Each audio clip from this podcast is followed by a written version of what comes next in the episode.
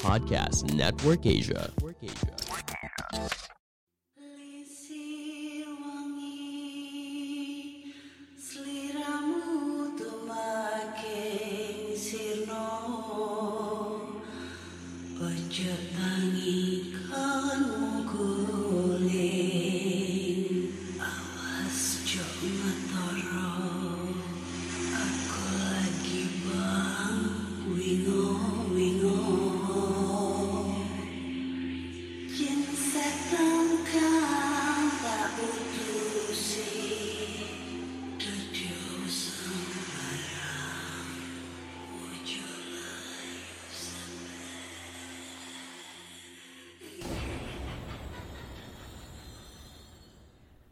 Hai Re, ya apa kabar Ketemu lagi dengan aku si Ana di podcast kisah horor. Dan kita bertemu di episode 171 dan di episode kali ini aku akan membacakan cerita horor ataupun email berhantu yang sudah dikirimkan teman-teman melalui podcast kisah horor at gmail.com atau di Instagram podcast kisah horor serta Google Form yang tersedia di bio Instagram podcast kisah horor. By the way ini hari aku tag itu hari Minggu ya. Hari Minggu itu tanggal 17 sekarang. Jadi kalau misalnya ini tayang hari Selasa itu udah tanggal 19. Nah, tanggal 20-nya tuh hari Rabu podcast kisah horor ngerayain anniversary-nya yang kedua.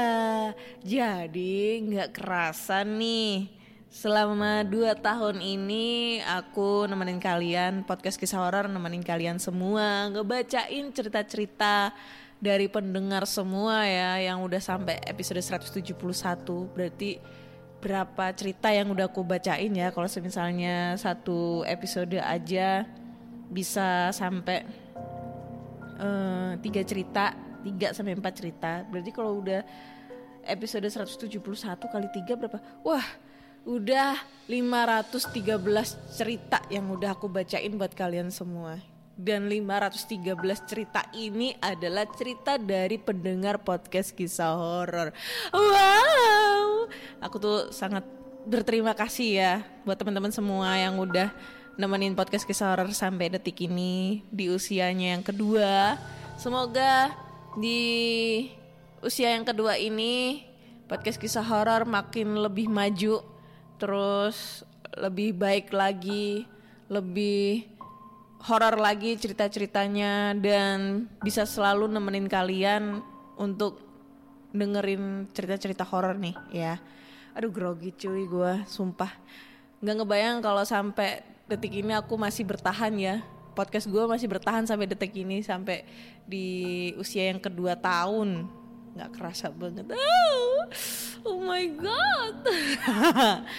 nah, karena podcast kisah horor udah masuk uh, tahun kedua nih ya, pastinya kita bakal ngadain giveaway nih buat kalian semua, buat pendengar setia podcast kisah horor. Nah, giveaway-nya apa? Nanti tunggu aja. Pasti aku upload di feed Instagram ya tungguin aja rulesnya apa dan nantikan hadiah-hadiahnya apa aja. Pastinya bakal menarik dari uh, giveaway giveaway se sebelumnya ya.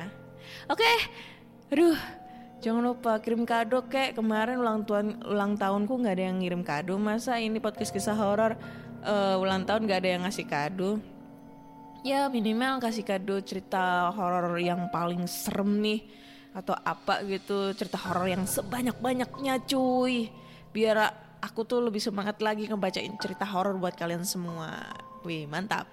Oke tanpa berbasa-basi lagi langsung aja kita masuk ke cerita horor nih dan cerita pertama ini. Kita baca langsung.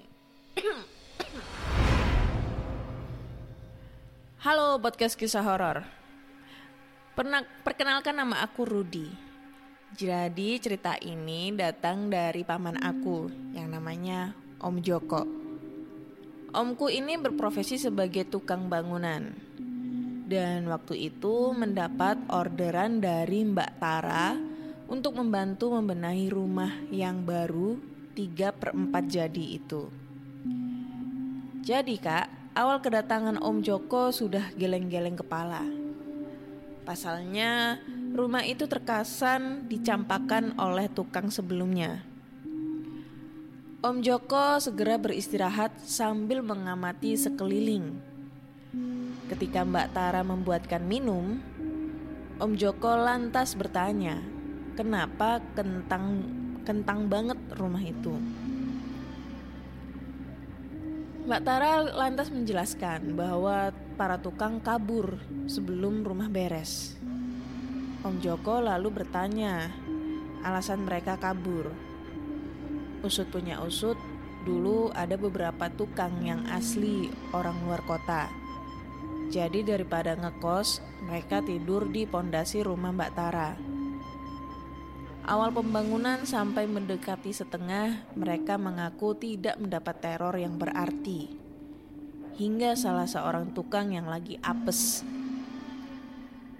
Saat membenahi pilar rumah, si tukang ini merasa diawasi seseorang. Lirik kiri kanan tak ada yang aneh. Dia lanjut aja. Tak berapa lama di tukang in, si tukang ini merasa merinding. Dia kembali lirik kanan dan kiri, tak mendapati apa pun. Lantas dia menatap ke depan. Dari atas langit-langit turun wanita berbaju putih. Si tukang lari tunggang langgang menuju ke teman-temannya yang sedang nongkrong di warkop tak jauh dari rumah. Kejadian aneh pun sering terjadi pada para tukang. Mulai dari beberapa perkakas yang dirasa pindah dari tempatnya hingga dimimpiin wanita dan disuruh pergi. Om Joko penasaran, segera mengambil HP smartphone dengan RAM 1 sampai 4 GB dan mengambil beberapa foto. Di antara foto tersebut, ada satu foto berisikan dua makhluk gaib. Mbak Tara kaget karena makhluk gaib dalam foto tersebut seakan mengintai ke dalam rumah. Dan yang lebih parah lagi, pengambilan foto itu pada siang hari. Suatu malam, Om Joko sedang bersantai di ruang tengah. Tiba-tiba terdengar bunyi dari atas. Om Joko segera tanggap dan melihat ke atas. Di genteng yang terbuat dari kaca, tampak wajah mengintip. Kejadian tak berhenti di situ. Om Joko kerap kali melihat siluet orang di, di bilik belakang yang hendak dijadikan kamar mandi. Om Joko tak lama menetap di rumah itu. Saat proyek selesai, ganti Mbak Tara yang diteror. Tiap malam Mbak Tara mendengar bunyi geraman dari bilik belakang dan bilik kecil di kamarnya. Saat malam-malam tertentu, terdengar suara orang mengobrol dengan suara berat. Mbak Tara yang frustasi segera mencari cara guna menghilangkan gangguan tersebut. Pengajian pun diadakan, selayaknya pengajian biasanya. Gangguan pun lenyap, tapi tak lama muncul lagi. Pengajian pun diadakan lagi. Kali ini Mbak Tara semakin gusar. Pasalnya, pernah memergoki orang muncul menembus bilik kecil di kamarnya Kadang malah hanya kepala saja yang muncul. Mbak Tara mulai tidak betah tinggal di rumahnya sendiri. Dia kerap kali curhat masalah penampakan yang tak kenal waktu. Kejadian paling spektakuler baginya saat hari Jumat siang. Kala itu sedang hujan deras dan listrik sedang padam. Siang hari memang tak seberapa menakutkan karena masih ada sedikit cahaya dari luar, tapi tidak di rumah itu. Mbak Tara saat itu sedang menengok nasi di rice cooker. Dirasa cukup untuk makan anak-anaknya, dia melanjutkan pekerjaan rumahnya yang lain. Tiba-tiba terdengar bunyi yang keras. Mbak Tara segera pergi ke sumber bunyi dan mendapati rice cooker berpindah beberapa meter dari lokasi awal dengan nasi sudah tumpah ke lantai. Itu saja kak ceritanya. Maaf kali kalau penyajiannya buruk karena terlalu banyak informasi yang saya lupa. Terima kasih sudah dibacakan oleh podcast kisah horor dan selamat malam. Oke, thank you banget buat Rudy ceritanya ya. Eh, ini mungkin kalau kalau apa ya? Palingan ini kenapa teror-teror itu sering muncul? Kemungkinan nih hantunya itu emang udah penunggu di rumah tersebut gitu kan? Karena itu kan rumahnya kan masih tadinya kan masih dibangun dan posisi tukangnya kan diganggunya pada saat pembangunan rumah tersebut gitu. Jadi dirasa merasa terganggu akhirnya meneror para tukang dan si pemilik rumah. Hmm. Terus ada persepsi nih dari biasanya tuh tuh orang-orang tuh pada nanya, emang setan itu bisa ya keluar di siang hari? Bukannya setan itu takut dengan sinar matahari kayak gitu ya? Kayak mereka tuh terinspirasi dari vampir-vampir yang takut sama sinar matahari. Sebenarnya sih kalau kalau yang aku tahu ya, yang namanya makhluk halus itu dia nggak takut sama yang namanya siang gitu kan. Pagi siang sore itu nggak takut. Apalagi yang namanya sinar matahari itu dia nggak nggak takut gitu.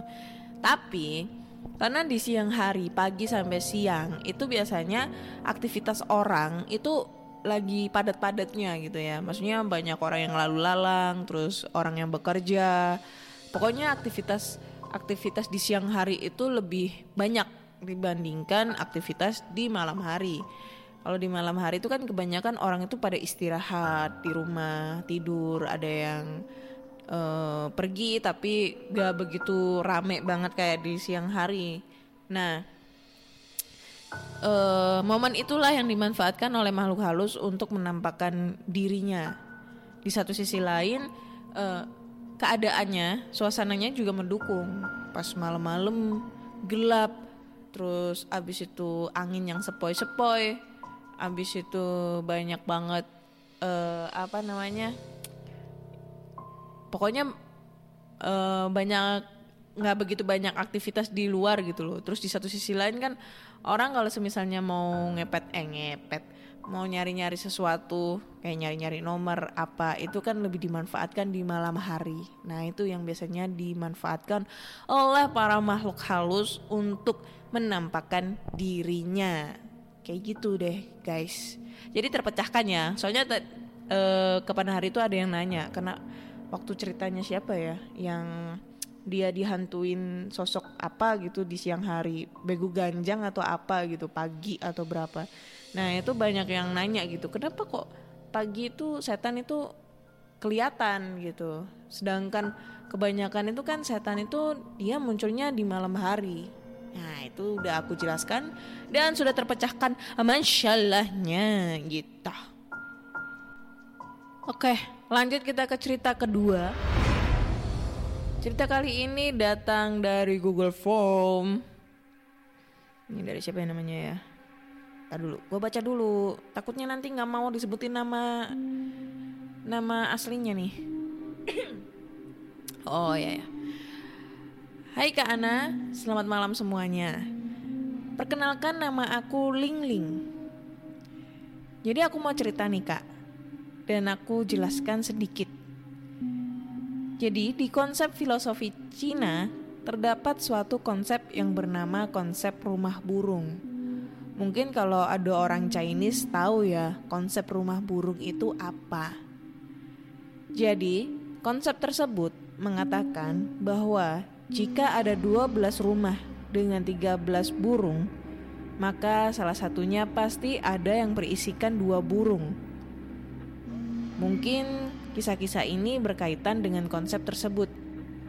Jadi mari kita baca sekarang kak. Di sebuah areal pertokoan terdapat cabang baru dari perusahaan X. Cabang itu hanya diisi dua pegawai dengan shift pagi siang. Awal pembukaan semua berjalan meriah. Pihak pusat masih sering mengirim staf untuk memantau kondisi pasaran. Hari berganti hari, data sudah diperoleh cukup banyak. Sehingga staf dari pusat pun tak lagi didatangkan. Kisah berawal dari sini. Bangunan itu terdiri dari tiga lantai. Lantai satu untuk ruang resepsionis, lantai dua untuk penyimpanan semi, semi permanen, dan lantai ketiga tak jelas fungsinya. Kala itu si petugas siang, sebut saja Mbak P, sedang ingin ke sedang ingin ke toilet. Letak toilet ada di belakang tangga ke lantai dua. Saat di saat di toilet terdengar suara orang menyanyi, pelan dan timbul tenggelam. Mbak B memasang telinga guna memperjelas bunyi. Dari lantai dua, kok bisa ya? Batinnya kala itu. Karena nggak penting, maka segera diabaikan saja. Suatu hari ganti Mbak A yang shift siang. Shift itu berakhir pukul 10 malam. Masih ada sedikit waktu. Dia gunakan untuk ke toilet. Beda dengan Mbak B. Mbak A justru mendengar rintihan. Saat ditanyai oleh Narsum, Mbak A saat itu tidak takut dia tahu sistem saluran air yang kompleks bisa saja berbunyi melengking. Suatu hari terjadi pemadaman listrik. Kejadian itu saat siang hari. Mungkin sebagian besar masyarakat sudah terbiasa dengan masalah listrik padam di saat hujan lebat. Yang bertugas saat itu adalah Mbak B. Saat hendak menyiapkan berkas, tiba-tiba terdengar bunyi orang berjalan tepat di lantai dua. Mbak B kontan keluar dan menanyakan security. Apa ada petugas PLN yang datang? Security pun menjawab, tidak. Mbak B pun kembali ke dalam. Bukannya hilang, suara langkah berjalan berubah jadi suara berlari. Disertai dengan suara cekikikan khas wanita.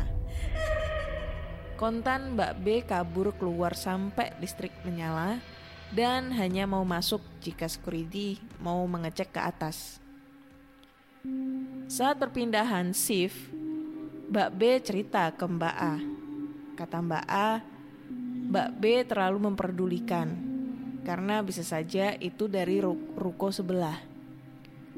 Mbak B pun hanya mengiyakan sambil sesekali melirik ruko sebelah yang juga ikut lamp ikut mati lampu. Jadi jika listrik padam, bagaimana bisa pelanggan eh bagaimana bisa pelanggan memilih produk ruko sebelah? Emergensi lampu. Mungkin itu yang dipikirkan Mbak B. Beberapa hari setelah kejadian listrik padam, Mbak B dapat julukan si penakut Terlebih lagi Mbak A sendiri yang pertama kali mendapat mindset itu. Saat itu Mbak A dapat jatah shift siang. Setelah istirahat, dia berinisiatif mengecek barang di lantai dua. Saat itu, dia melihat objek objek asing di ujung ruangan. Awalnya dia mengira itu peralatan teknisi yang tertinggal. Kondisi saat itu dia masih ada di tangga dan hanya sebatas mata saja yang di lantai dua. Begitu dia kepalanya saja sam apa gimana gimana sih? Oh, begitu dia melihat kepalanya saja sampai terlihat jelas itu sebuah kaki.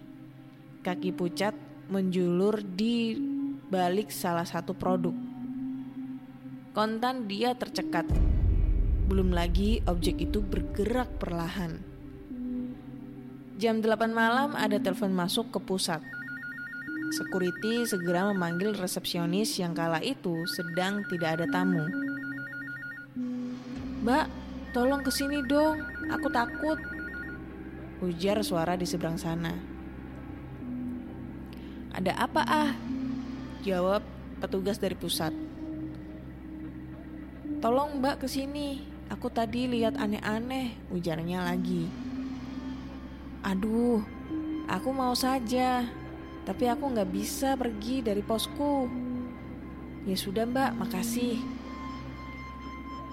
Mbak A kala itu sedikit tegang meminta bantuan security untuk sekedar menemani di depan. Security pun bahkan mau menengok ke dalam dan tidak terlihat apa pun. Mbak A bisa sedikit tenang. Di pusat terjadi perdebatan. Ada kubu yang tidak percaya dengan cerita Mbak A dan menganggap cuma ketakutan sendiri.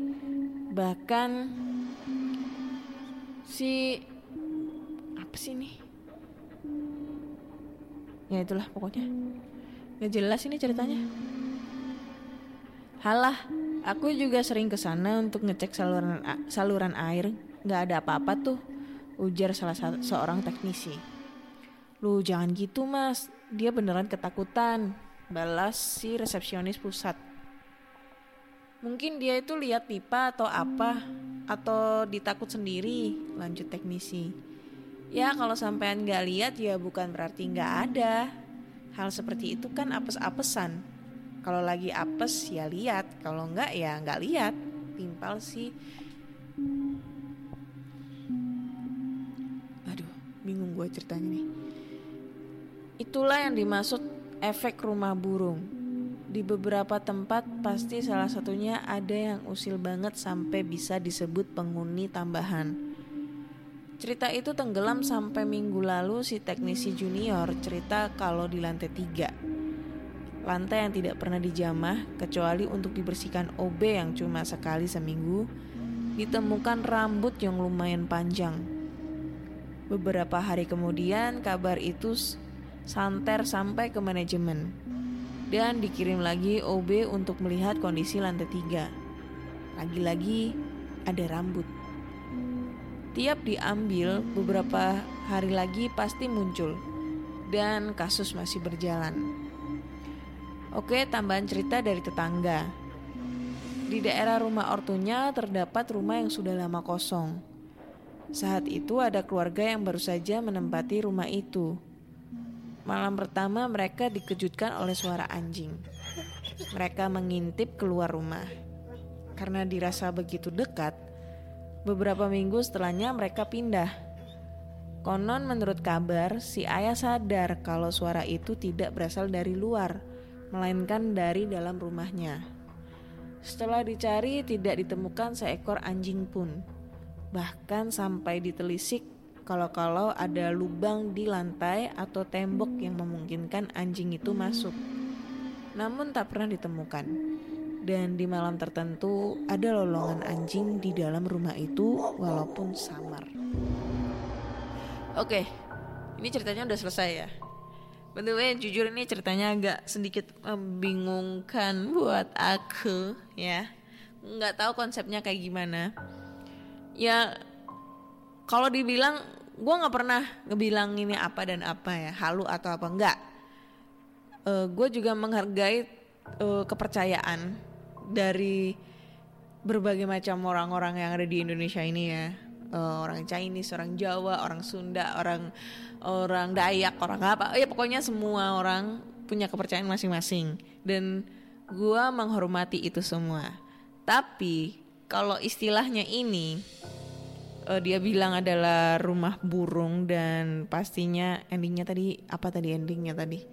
Ntar gue agak sebenarnya agak agak begitu agak kurang nyambung ceritanya ya. Eh apa ini?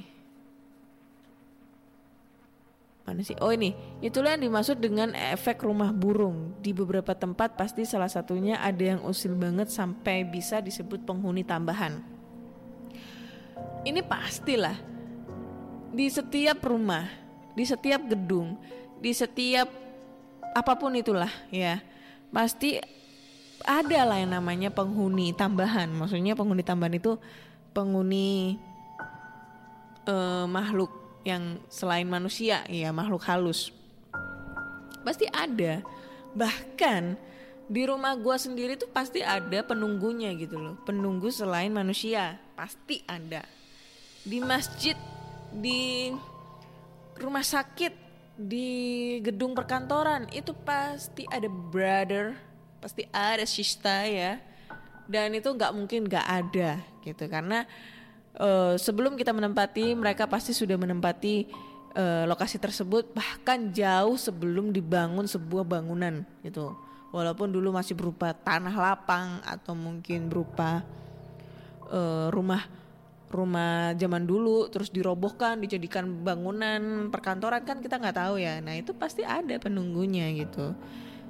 Jadi ya kalau gua tak apa ya kalau gua telah ah ini cerita ya si pegawainya ini dihantuin sama sosok hantu yang ada di gedungnya eh di gedung perkantoran tersebut gitu. Dan sosok hantu tersebut ya emang penunggunya di gedung tersebut.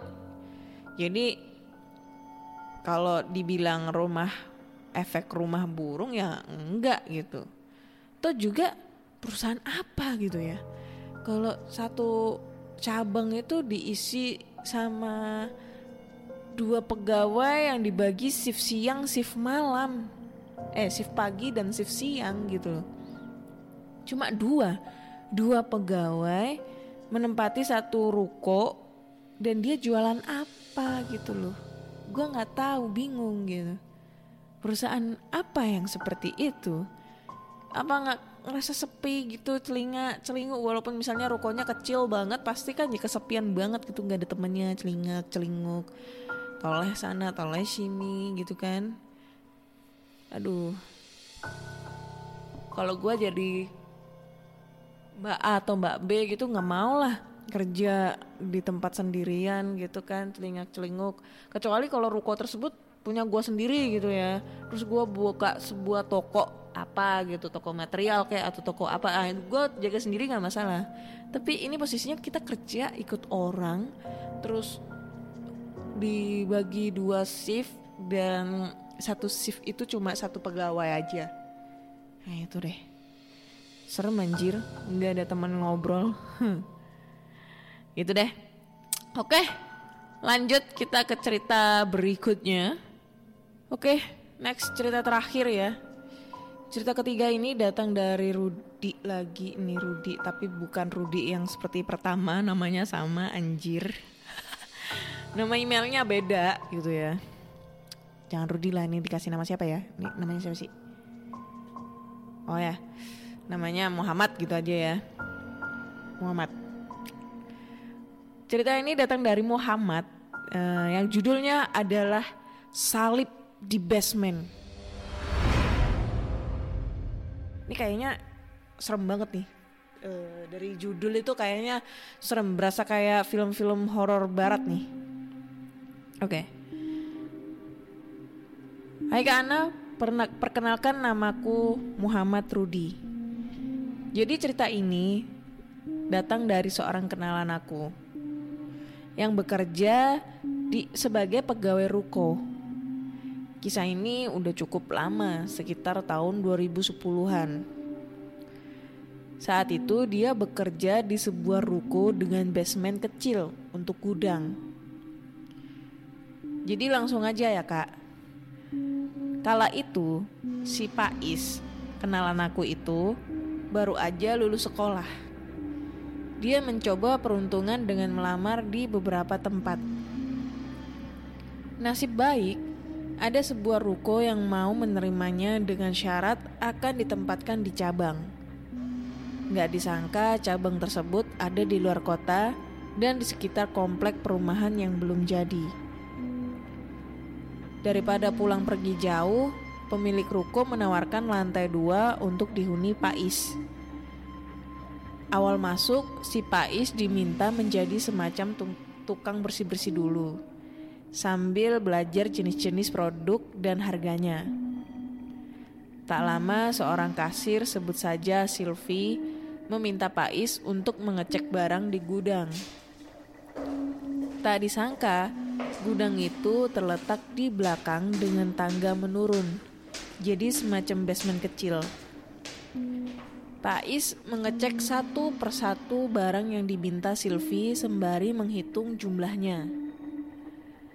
Ada salah satu barang yang letaknya di rak yang lumayan tinggi di samping pintu masuk gudang. Pais menaiki pijakan kecil. Namun karena pijakan itu rapuh, Pais oleng dan tanpa sengaja menyenggol sesuatu. Sebuah benda seukuran ponsel sedikit lebih panjang terjatuh dan benda itu adalah salib yang dipasang tepat di antara rak dan pintu masuk. Mana tadi? Oh, salib itu patah sedikit pada pada bagian kaki. Karena nggak ada yang melihat, Pais memungut dan menyimpannya. Malamnya setelah semua beres dan ruko ditutup, Pais segera memperbaiki salib tersebut dan memasang di tempatnya semula. Pais pun keluar dan hendak menuju ke kamarnya. Masih beberapa langkah, pintu belakangnya diketuk pelan. Pais segera membuka pintu. Takutnya ada barang yang terjatuh. Soal ketukan dia pikirkan lain waktu. Semua masih pada tempatnya, kecuali salib yang tergeletak di lantai. Dengan patahan tepat di kakinya. Dia segera bergegas mengambil, tapi kali ini tidak dipasang lagi. Cuma memperbaiki patahannya saja. Malam semakin larut. Pais mendengar lolongan anjing milik salah satu warga perumahan. Tiba-tiba terdengar bunyi seperti piring jatuh. Pais segera melesat dan mencari sumber bunyi. Kucing, maling, kedua makhluk itu jadi ancaman bagi kelangsungan karirnya. Tak ada piring pecah, lantai pun masih bersih. Cuma ada suara geritan di balik basement. Pak Ais pikir mungkin cuma tikus. Kenapa lebih takut sama kucing? Ya karena lebih besar. Dalam sejarah, kucing mengejar tikus di ruko. Lima item pecah. Maling. Semua nggak suka sama yang satu itu. Pak Ais segera melesat kembali ke kamarnya. Dia bilang feelingnya udah nggak enak waktu itu. Pais cuma bisa mainan HP jadul. Dan tiba-tiba ada SMS masuk dari Sylvie. Dia menanyakan kunci kasir. Katanya ketinggalan. Mau nggak mau si Pais turun ke lantai satu untuk melihat apa kunci itu beneran di sana. Saat di lokasi si Pais nggak menemukan kunci tersebut. Tapi menurutnya ada yang aneh dengan ruangan itu seperti sedang diawasi sesuatu. Saat Pak Is mengirim ulang SMS-nya, ternyata pending karena nggak ada pulsa. Pak Is pun naik ke lan naik lagi ke lantai dua. Saat di tangga, dia melihat pintu kamarnya ditutup dari dalam. Semacam ada yang mendorongnya. Pak Is langsung melotot setengah kaget dan ragu. Dia coba mengintip, kamarnya kosong. Dia memperhatikan pintunya, agak miring. Pantesan bisa gerak sendiri. Besoknya, Sylvie masuk seperti biasa.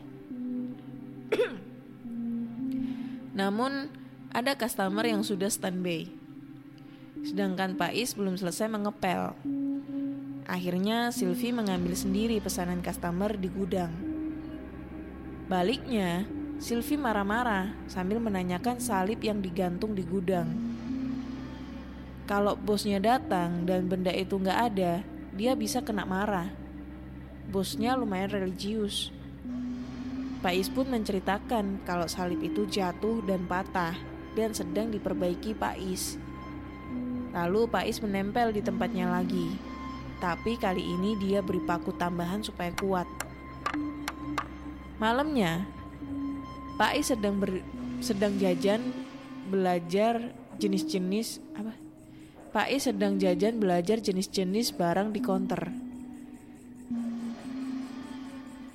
Tiba-tiba ada bunyi benda jatuh dari basement. Tapi karena terlanjur konsentrasi, dia mengabaikan begitu saja. Tak lama dari suara benda jatuh, terdengar suara wanita menangis. Tangisannya merintih-rintih seakan sedang terluka parah. Pak Is pun celingukan. Mau kabur ke depan, kunci ada di kamar. Pak Is mengendap-endap menaiki tangga menuju kamarnya. Saat tiba di tangga, dia melihat ke ujung lorong. Di sana berdiri sosok berbaju putih compang-camping menghadap tembok. Is pun tercekat. Mau lari tapi badan kaku katanya. Tiba-tiba si wanita itu memanjat dinding dan kepalanya berputar 180 derajat. Dengan kaki dan tangannya yang kurus dan panjang. Dia merayap, eh merayap. Ya, dia merayap di langit-langit menuju ke Pais lalu melompat ke arahnya. Besoknya si Pais terbangun dengan tangan dan kaki diikat. Di dekatnya ada pemilik ruko dan dua orang bapak-bapak. Yang satu berpakaian biasa, yang satu berpakaian hitam-hitam. Pais yang masih lemah kemudian ditanyai oleh pemilik ruko. Akhirnya dia cerita tentang kejadian semalam. Bapak berbaju hitam itu segera segera berlari turun. Eh, gimana sih? Sementara bapak berbaju biasa sedang berbicara bisik-bisik. Yang bisa ditangkap oleh Pais adalah ada sesuatu yang muncul lagi. Tak lama, bapak berbaju hitam itu kembali membawa salib yang patah jadi empat. Dibilang kalau penghalaunya sudah rusak dan parahnya, ada beberapa bekas gigitan di beberapa bagian. Lalu di sekitar salib terdapat beberapa paku bengkok dan retakan di tembok. Pak Is pun dimintai keterangan. Akhirnya dia cerita, sejak awal dia menjatuhkan salib itu sampai kejadian semalam, termasuk SMS dari Sylvie. Pemilik ruko menggaruk kepalanya sambil geleng-geleng. Lalu dia berkata, kalau itulah sebabnya dia ingin menutup ruko cabang ini. Namun gak jadi karena gangguan itu bersifat non-logis tersebut. Dan ternyata dulu juga ada yang mengalami teror juga. Di antara semua itu yang bikin Pak Is kaget, Sylvie gak pernah sekalipun SMS dia. Dan juga tembok yang dipaku itu lubangnya aus, seperti ditarik paksa. Oh iya, kenapa Pak Is diikat? Nah ini gue juga kepikiran nih, kenapa Pak Is diikat? Karena waktu itu dia ditemukan sedang di pojok mencakar tembok. Sehingga beberapa kukunya hampir copot. Anjir. Dan ada bekas noda darah di tembok itu. Bapak berbaju biasa itu memperkenalkan diri sebagai ketua RT dan bapak berbaju hitam itu pejabat gereja tempat pemilik ruko beribadah. Salib baru sudah dipasang dan gangguan pun gak lagi datang. Oke. Ini cerita akhirnya ini lumayan ya, lumayan sedikit merinding dan agak sedikit bertanya-tanya di endingnya itu ya. Kenapa Pak Is diikat itu loh? Ternyata endingnya adalah karena si Is kesurupan. Dia mencakar-cakar tembok sampai kukunya hampir patah gila.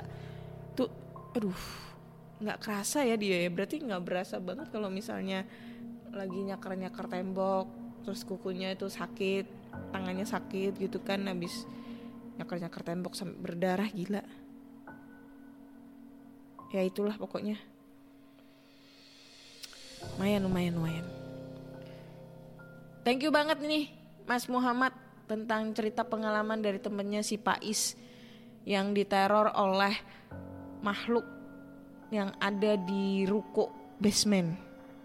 Jadi kemungkinan ini ceritanya kayak model-model kayak Annabelle gitu ya. Kalau di Annabelle itu kan uh, yang jadi penahan untuk boneka Annabelle supaya nggak ber menghantui gitu ya biar nggak menghantui adalah lemari kaca yang sudah dimantrai. Nah kalau di ini kalau si penunggu yang ada di basement ini itu penghalangnya adalah salib yang ada di basement yang udah dibaca-baca doa juga supaya tidak mengganggu para pekerja di sana gitu kan. Soalnya di endingnya itu dia cerita kalau paisnya eh paisnya si salibnya itu patah jadi empat terus habis itu ada gigitan di di mana di salibnya tersebut terus ada yang kayak sengaja mencongkel paku yang udah tadinya dipaku sama si Pais gitu ya. Jadi pada saat si Pais tidak sengaja menjatuhkan itu salib, nah gangguan itu mulai muncul gitu. Karena eh, salibnya itu dalam keadaan cacat, ya waktu si Pais tidak sengaja menjatuhkannya, akhirnya eksistensinya itu apa ya? Akhirnya eh, apa sih kekuatan dari salibnya tersebut itu nggak berfungsi lagi kayak hilang gitu. Karena salibnya ini retak cuy patah gitu. Gitu. Oke deh kayaknya cukup sekian dulu cerita dia episode 171 ini. Lumayan lumayan nih ya ceritanya lumayan nyeremin dibandingkan episode sebelumnya ya yang nggak serem banget gitu. So buat teman-teman semua nih, terima kasih ngedeng udah ngedengerin podcast kisah horor sampai detik ini. Terima kasih juga udah mendukung terus podcast kisah horor sampai di anniversary yang kedua ini. Eh, anniversary kedua podcast kisah horor. Nanti kan eh, pengumuman giveaway giveaway yang akan datang nih ya. Bakal ada giveaway apa nih buat pendengar podcast kisah horor. Jangan lupa kasih rating bintang 5 untuk podcast kisah horor di Spotify jika kalian suka dengan podcast pod, podcast kisah horor. Dan jangan lupa dengerin selalu podcast kisah horor di Spotify, Google Podcast, Apple Podcast, dan di Noise karena podcast kisah horor sekarang udah bisa didengerin di Noise. Terima kasih dan saya Ana undur diri. Bye bye.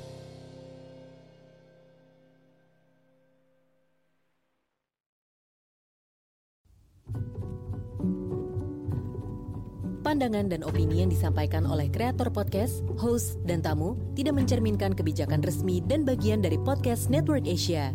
Setiap konten yang disampaikan mereka di dalam podcast adalah opini mereka sendiri dan tidak bermaksud untuk merugikan agama, grup etnik, perkumpulan, organisasi, perusahaan, perorangan, atau siapa pun dan apa pun.